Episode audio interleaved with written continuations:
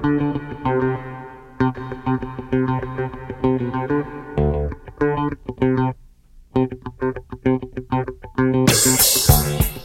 morning. Welcome to Money Management. I'm Mike Maehl with the Spokane office of the Opus 111 Group.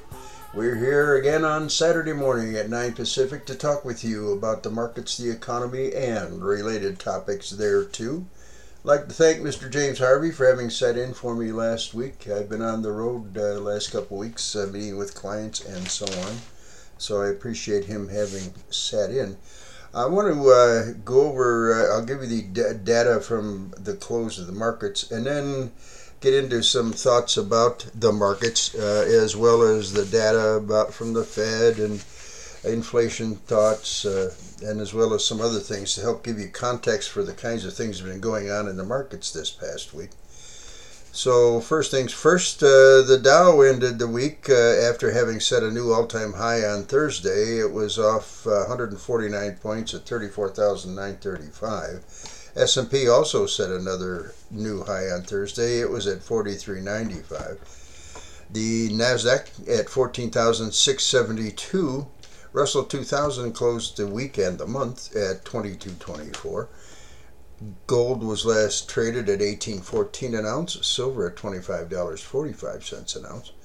Crude ended the week at 73.53 a barrel. The 10-year was at 1.23%, and soft white wheat was bid at $9.02 a, a, a bushel. I know I can do it.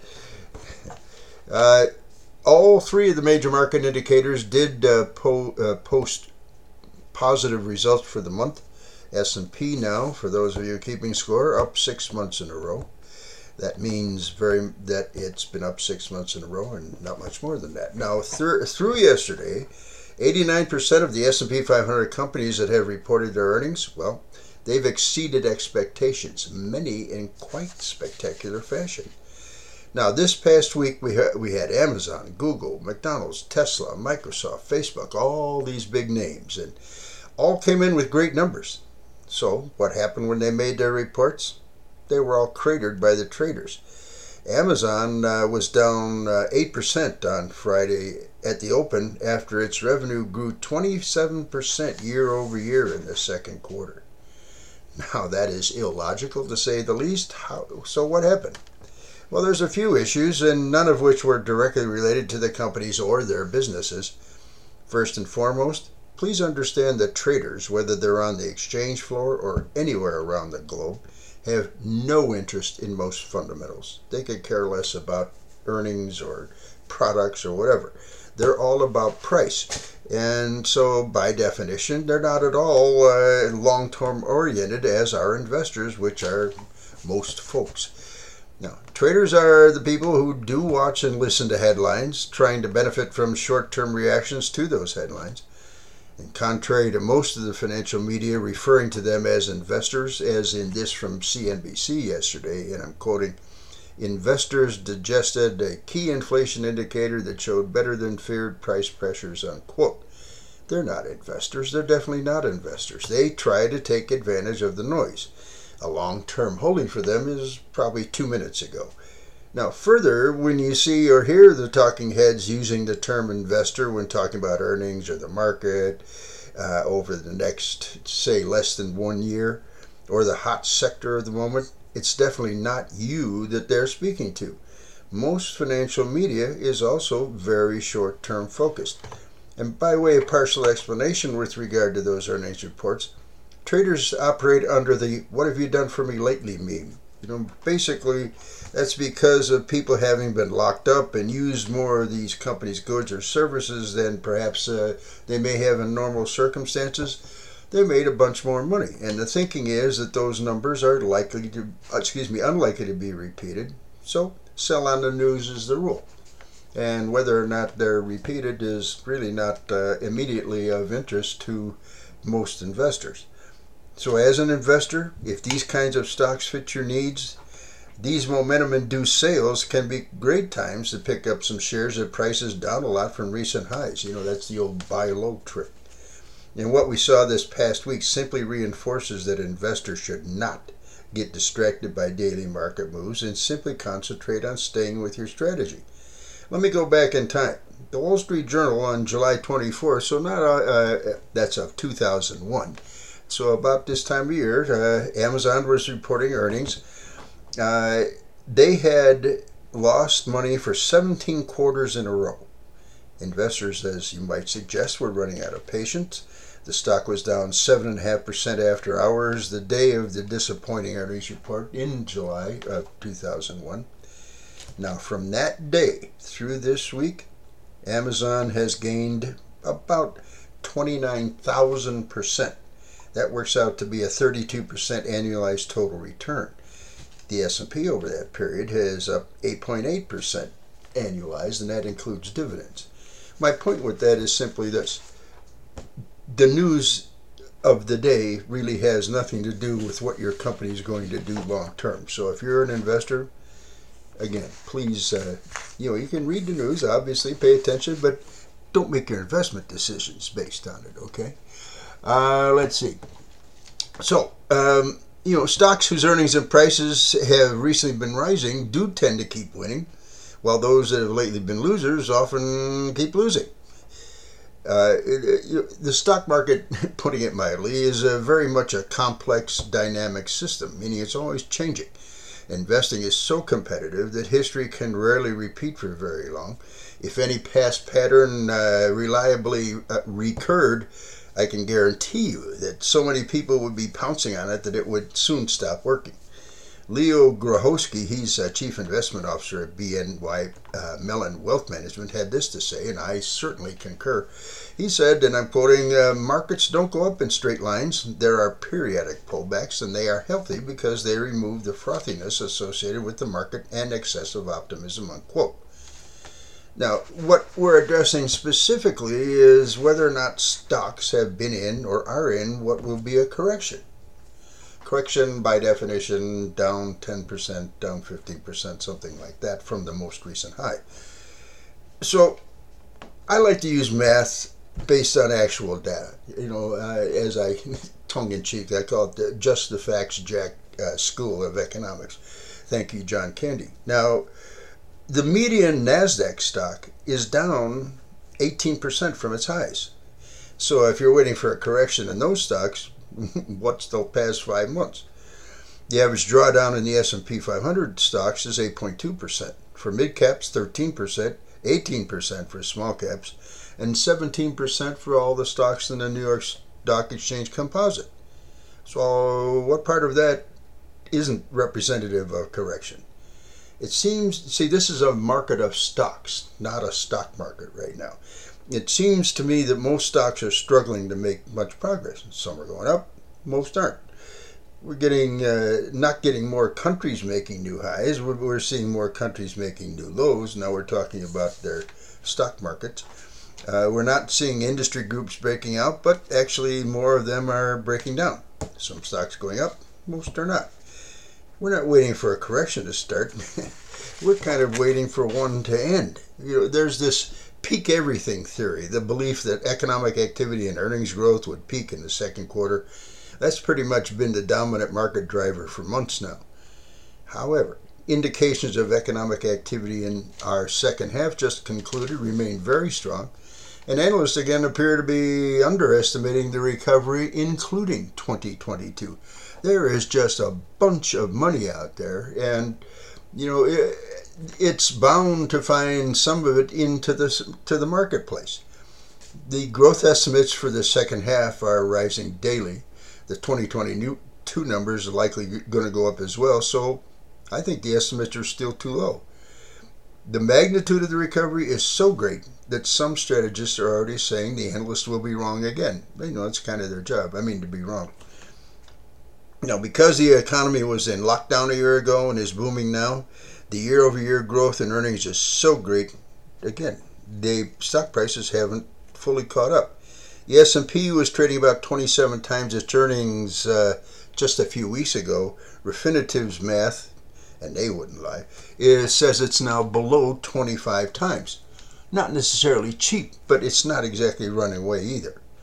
Uh, Savita Subramanian, who is head of U.S. equity and quant strategy at Bank America, said we think 2022 estimates might be too low. Why? Readings from the leading indicators in support of policy is why.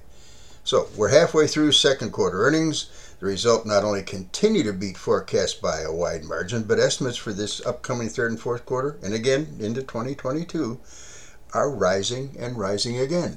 I want to hit on a few of the economic reports that came out this week, uh, kind of reinforcing how the uh, overall economy is continuing to do pretty good. Uh, let's first talk to the GDP. Uh, that's gross domestic product, and how you come up with that number is you add consumer spending plus business investment plus government spending and net exports. So that's how it all comes to pass. Now, in the most recent uh, quarter, we had the first of three uh, reports that we'll get about that number. Uh, it showed uh, the economy going 6.5%. Now, that's the fastest since 1981. And we are now, as a result of that growth, back to where we were before the bug showed up. In other words, in 2019. So it's as if all of that has been, if only it were true, erased. So we've got uh, GDP, price, sorry, GDP prices are up at a 2.7% rate, annualized rate since late 2019, and that includes the early 2020 deflation. So that shows that the monetary policy is already loose and it's probably loose enough to exceed the Fed's long run 2% inflation target. But please also keep in mind that GDP data, among other kinds of economic reports, are backward looking. In other words, it's history. Uh, there's nothing that we can do to change it, and there's really not anything uh, that you can base future activity on other than say, hmm, that's interesting. So, again, normally if the economy grew at six and a half percent, we'd be doing uh, handstands in the street, but given the lockdown and the market rebound, as well as the fiscal stimulus coming from all over the place uh, and very loose monetary policy, the report that real GDP grew at that six and a half rate was considered a quote unquote disappointment because the tea leaf readers had expected 8.4%. Now that's a whole nother conversation, but that's what they were expecting. Now, the good news is consumer spending grew at 11.8% annual rate in the second quarter. That's the second best performance for that measure since 1952.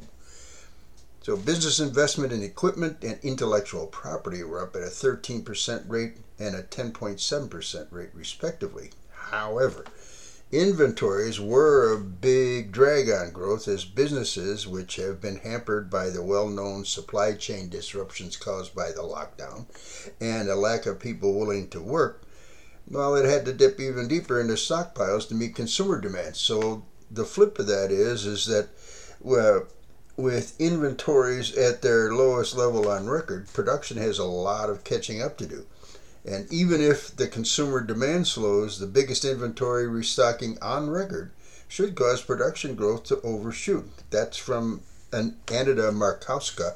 She's chief economist at Jefferies, and I would agree with Ms. Markowska.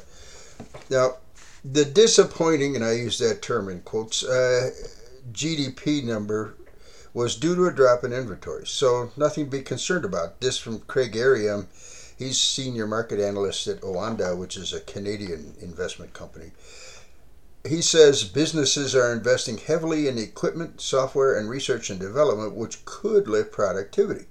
Initial and continuing claims came in slightly higher than expected, so that certainly justifies, at least to Craig, a more patient approach from the Fed.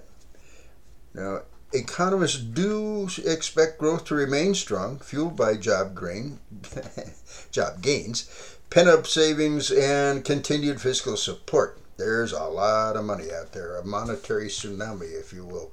Still, many say growth likely peaked in the second quarter and will cool as the initial boost from reopenings and fiscal stimulus fades. Now, if you think about that, it only makes sense. It's go this these earnings would be hard acts to follow because they don't have the big push behind them that was there uh, from well over the past year. So uh, the fact that earnings dropped somewhat into quarter three or four, uh, no reason to bail out of the companies. It's just they were reacting to what the market brought them. So that's not a bad thing. The Fed also had an open market committee uh, meeting this week and had a press conference thereafter. Those are the folks that actually, of the Federal Reserve Board, make the policy about interest rates and stuff. So uh, they did conclude their meeting Wednesday. They kept interest rates in a target range near zero. That was pretty much anticipated. The committee said the economy continues to, quote, strengthen, unquote, despite concerns over by some over the latest virus news.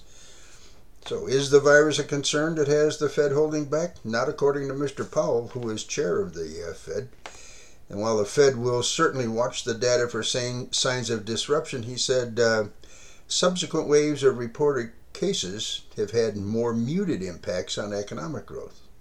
That's because uh, it's a known item. It's not an unknown as it was when it showed up a year ago. Uh, and he also said the Fed is nowhere near considering a rate hike. And I'm quoting him again. He says, Our approach here has been to be as transparent as we can. We have not reached substantial further progress yet. We see substantial economic improvement needed for the central bank to start dialing back its easy money policies, unquote. And just as an aside, while the Fed made no changes to its stance on monetary policy, it did insert language in that most recent statement saying, and I'm quoting, it will continue to assess the economy's progress in coming meetings, which su- suggests that they may be well setting themselves up to begin uh, reducing the tapering. And again, no reason to uh, open a vein or anything. That's just probably be to our ultimate good uh, benefit throughout. And just uh, economic news. Um, you know, I think all we've experienced since last March has really been a long lesson in the basic economic equation about supply and demand. Because into March last year, growth was growing along steadily with nice ample supplies of most things and being able to meet the global demand for those goods and services. Now, uh, as the GDP data showed, the U.S. economy is now larger than it was before last March, and our growth rate may have peaked, but as I said, also not a big surprise. Excuse me. And as has been the case for the past several quarters, analysts have substantially underestimated the extent of the economic recovery. Earnings are coming in 18% above expectations, well above the historic norms of 3 to 5%, which is typically what uh, the companies uh, tend to outperform their expectations about. Here's another good example of uh, a strong economy. Retail sales rose again in June, uh, coming in much higher than the consensus expected drop of 0.3%. We've seen consumer spending up 11.8% from quarter one to quarter two. Overall sales up 18%. Now, I know I'm hitting with a lot of data, but these are big numbers. And, and some may say this is only due to an easy comparison because of the lockdown and the uh, a great deal of business activity having been shut down. But another way to look at it is that sales are up 18% versus 2020. That was before the bug showed up. Yeah, strong is strong, no matter how you interpret it. Now, in the months ahead, the path of retail sales is going to be a battle. It's going to be between a number of uh, opposing factors. For instance, on the tailwind side, if you will, rising wages, jobs, inflation, those are all good for retail sales. While temporary and the artificial artificial boost from these so-called stimulus checks is waning along with the end to uh, excessive job benefits uh, those will be headwinds and uh, private sector wages and salaries up 11% in the past year but more importantly only stand 4.8% above uh, excuse me, also stand 4.8% above the pre-virus levels. So this is real growth. This is the real deal. This isn't smoke and mirrors and that's why we're seeing the uh, strong economy uh, showings that we've been getting. Now, th- there was a report that came out this last week that I think will surprise a number of folks, in that uh, you know talk about debt and I mean personal debt and oh my goodness, it's all over the place and well. U.S. household liabilities, this as a percentage of household assets, and this is across the country, declined once again in the first quarter, as they have been doing since 2008. Now, the question might be asked yes, that does speak powerfully to the household balance sheet, but what percentage of real people's monthly disposable income is going to debt service? And that's kind of a key. The answer is it's 8.2%. And in the first quarter a year ago, 2020, it was 9.8%. So we're now at a 40 year record low. Folks use some of those monies flowing to them to help pay down the debt, so that's a good thing. So the American household continues to be much more liquid than it was than it's been in four decades, as a matter of fact. A cons- in a consumer-driven economy like us, I don't think that can be considered as anything but positive. And now a few words on the I word. Yes, indeed, inflation. What inflation is, by definition, a general increase in the cost of goods and services. Uh, a more off the cuff way of thinking it everything costs more every year. You can describe this as a decrease too in the purchasing power of your money uh, because, well, let's just leave it at that because that's a whole nother conversation. Uh, inflation also reflects the loose stance of the current monetary policy and the imbalance in supply demand, which is ongoing. Fed officials uh, have continued to say they expect an inflation surge to be transitory that means it's not sticking around because it's largely come from industries sensitive to the uh, reopening as well as the supply chain lock, uh, bottlenecks and and the other issues hopefully will continue to fade. The Fed targets 2% as its desired inflation goal, though, as they've said, the officials are willing to tolerate temporarily higher levels, as we're seeing, as the economy tries to get back to full employment. Now, just uh, yesterday, the Commerce Department reported that its personal, its core, personal consumption expenditures price index. Yeah, that's one that just rolls right off your tongue, doesn't it? That's why they call it the PCE index. Anyhow, it rose month over month, but it was below the estimate, in, indicating that inflationary pressures may, in fact, may be starting to back off a little bit.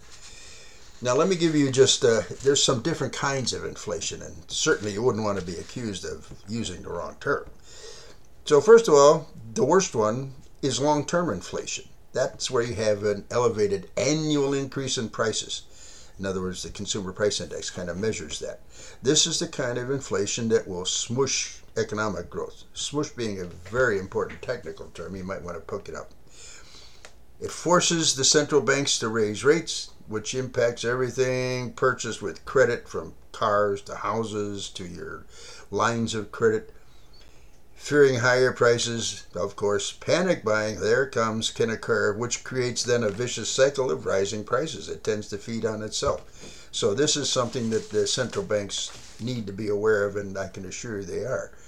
Now, the flip side of that is long term deflation. Uh, that's where prices continue to fall. That's what happened in the Depression. And if it gets too rapid, consumers anticipate lower prices, hold off purchases, which of course can constrain the economy and like that. Gradual deflation, well, that's not all bad. Prices can be driven lower in many ways by, for example, economies of scale, where you're buying using a lot more of the product than what was originally, like flat panel TVs, for example digitalization, automation. Uh, this is how goods tend to find their way to lower prices and more consumers. And here we go to transitory. That's when prices pop higher for a relatively short period, and then the annualized rate of inflation starts to move back to more normal levels. I think we've seen lumber as a good example of that this year. And then finally, there's what's called price resets. These occur when an entire group of goods or services experience some step level price change that suddenly is higher and then stays there. The annual rate of change is the same as before, only from higher levels. So the big debate now is between transitory and long term, and I think uh, you might be focusing more on the resets because in lots of different areas, prices sometimes stair step higher over decades. That's not a gradual annualized increase, but a, a substantial all at once move that then sticks around for a while with lower normal price increases. We need to recognize why the prices are going up. I think that's kind of key. Are they due to temporary supply chain issues, bottlenecks associated with the re- reopening, or is it something worse? Please understand there are a lot of moving parts around this inflation. So, the proverbial bottom line, at least as it looks right now, inflation will likely remain elevated through the end of next year, that's relatively speaking, but then should moderate back to the Fed's 2% long term target. You know, think of it as like flood waters receding. We don't expect the current levels of inflation to continue over the long term as they're still being driven by the increases in a small number of categories. Higher volatility, yeah, that's probably likely, uh, as surprises in inflation data could trigger market turbulence. But our team believes the uh, Fed's first interest rate hike still is 12 to 18 months away.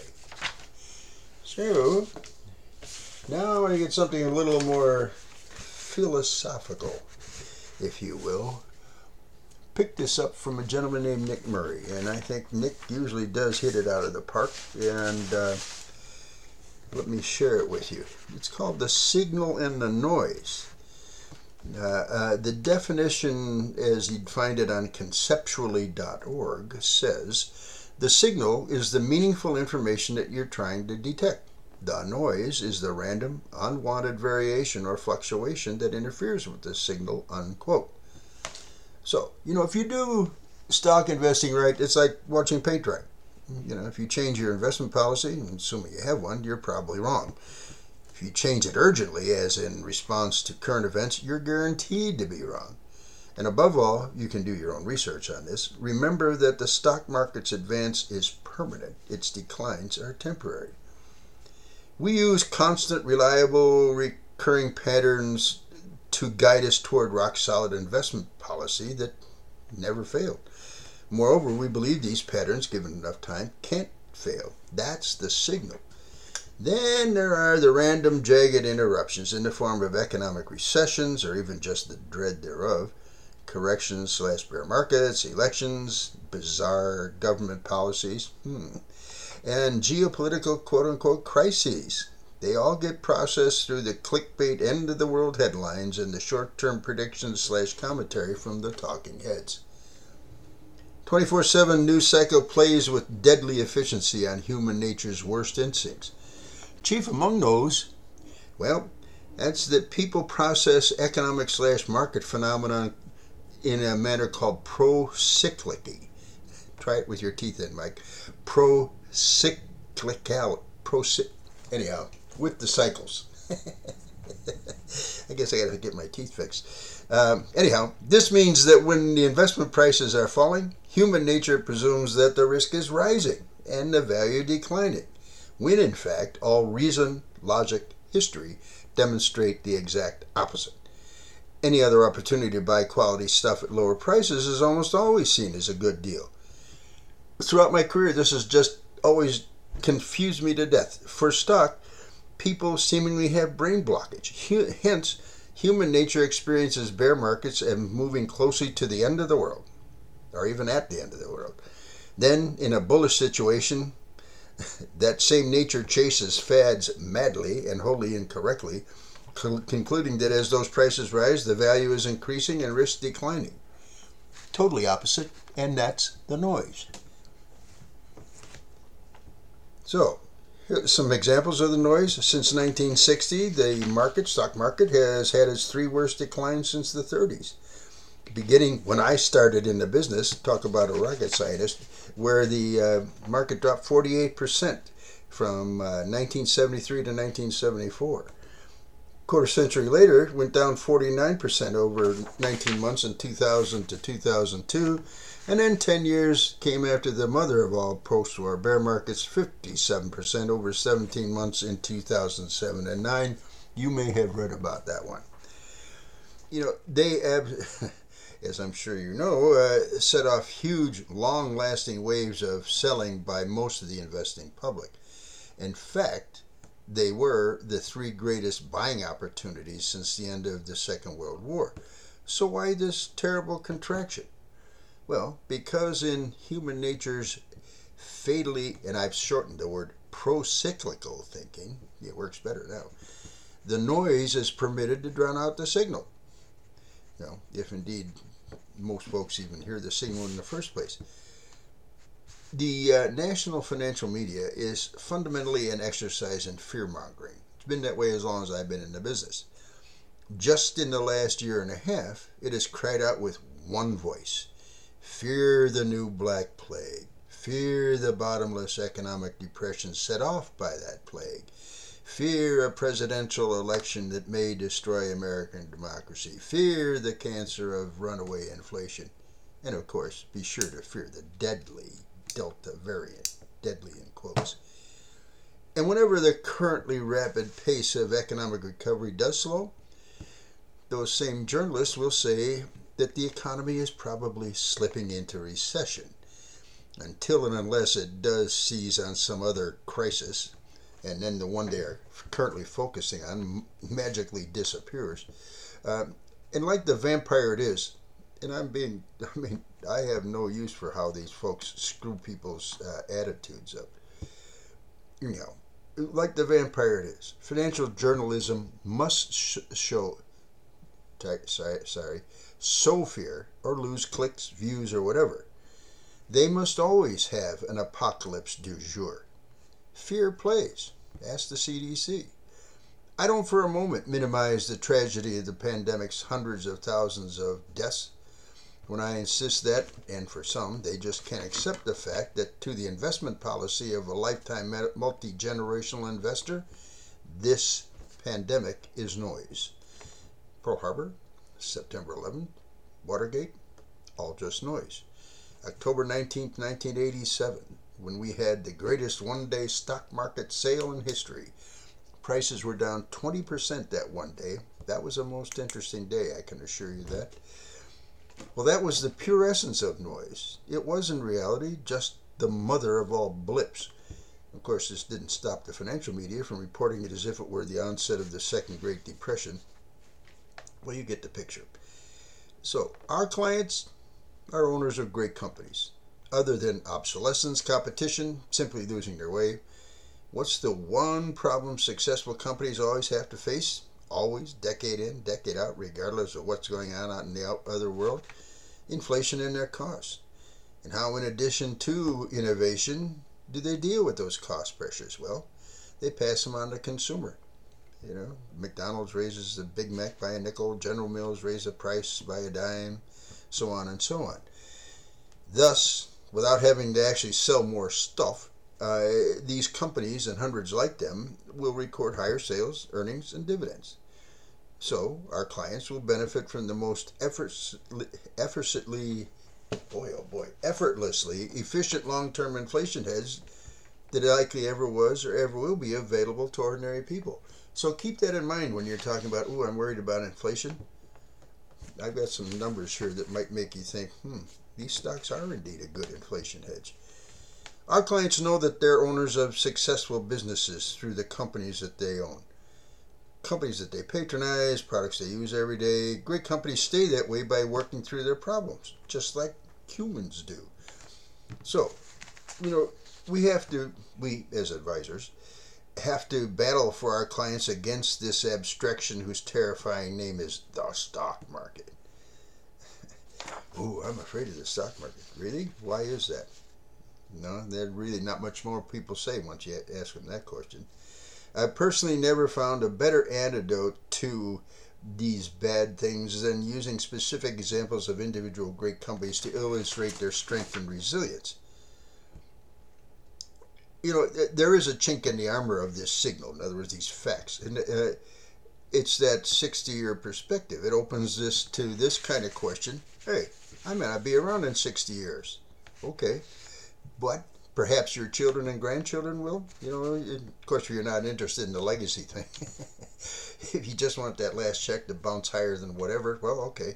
But you see what I'm saying? There is a reason for considering the longer term advantages of this in an important sense, it misses a critical point. You know, that because it goes up so much more than it retreats and for so much longer periods, the market is always in the process of healing itself. Now, here's some data that, to keep in mind uh, as far as, oh, I'm afraid of the stock market.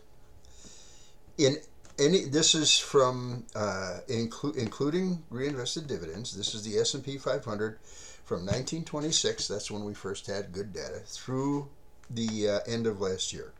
So in any one year period, in that period of time, the market was 75.5% positive. That was up 75.5% of the time.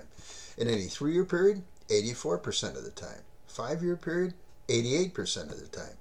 10 year period, 94% of the time. 15 years, 99.7, and no negative 20 year periods.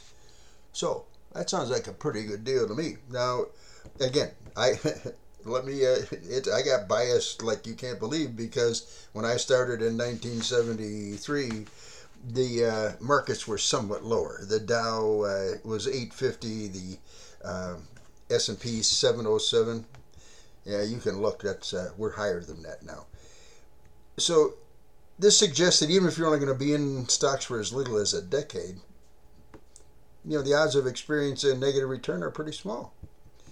So even longer range, the way to look at it is to go all the way back to the onset of the first World War II bear market, where we saw 19.3 on the S&P at the end of May 1946. In the following 75 years, through this last month, the S&P is up 225 times in value. The dividend of the S&P in May 46 was running at an annual rate of about 68 cents. This year it'll be about $60. That's up about 88 times. The consumer price index, which is inflation, up 15 times. That's what I'm saying about an inflation hedge. That's pretty much higher. All of those numbers are very much higher than the consumer price index. Well, when you hear this, let's get out of the market till things settle down. This time it's different is the end game. This is where all financial planning and even rational discussion stop. It assumes the conclusion that the future is already becoming radically different from the totality of history, and in what are sure to be bad ways. Here we're talking noise. It is the statement by an investor where they say, Thank you for hear, telling me about the signal. I still want to believe in the noise. Well, you can't make investment policy out of chaos. I'm not so much trying to convince people as comfort them. It isn't in our power to offer investors certainty, but we can and must offer overwhelming historical probability, and that I can do till the cows or whomever it is you want come home. Now, a few uh, final words here. Let's see, yeah, we got a few minutes. Um, you know, the outlook for the markets still look pretty good. You know, stocks deal with widely publicized issues, taking in all available information almost instantly, and then move on. They look ahead to what the next three to 30 months holds for company profits. Growth rates, trading PE ratios are likely to remain distorted by the worst of the year's pandemic related results uh, into next year. Now, there's uh, money market accounts, which some say uh, is dry powder as a reserve for some stock purchases. Well, $4.5 trillion lying around in money market accounts. A more obscure balance that's called the Federal Reserve's count of money on deposit with commercial banks. It's up 33% from 2019. It's now 17 trillion. I think we can agree that's a lot of cash just there. And while there is almost as much cash on the sidelines as in March 2020, the key is, though, it has a lot less buying power because as a percentage of market cap, that's been cut in half. The market value of the S&P has grown from 39 trillion, it's to 39 trillion from 19 trillion. So uh, the good news is it's higher. The bad news is you can't buy quite as much as you could then. Bingo. You know, there's an old adage in our business. When's the best time to invest? When you have the money. I hope you have a great weekend. Thank you very much for listening. We'll be back next Saturday at 9 Pacific. This is Mike Maehl. I'm with the Spokane office of the Opus 111 Group, and you've been listening to Money Management. Opinions, forecasts, and case studies are for illustrative purposes only and may only be relevant at the time of recording. Certain sectors in the market, such as international and emerging markets, certain fixed income, including high yield bonds, precious metals, mid and small company securities, have greater risks that are generally outlined in their prospectus, contract, or offering document. Any guarantees or protections offered through insurance products are subject subject to the claims paying ability of the issuing insurance company. Diversification, asset allocation are no guarantees or protections against loss. Past performance is no guarantee of future results, and there is always risk associated with investment.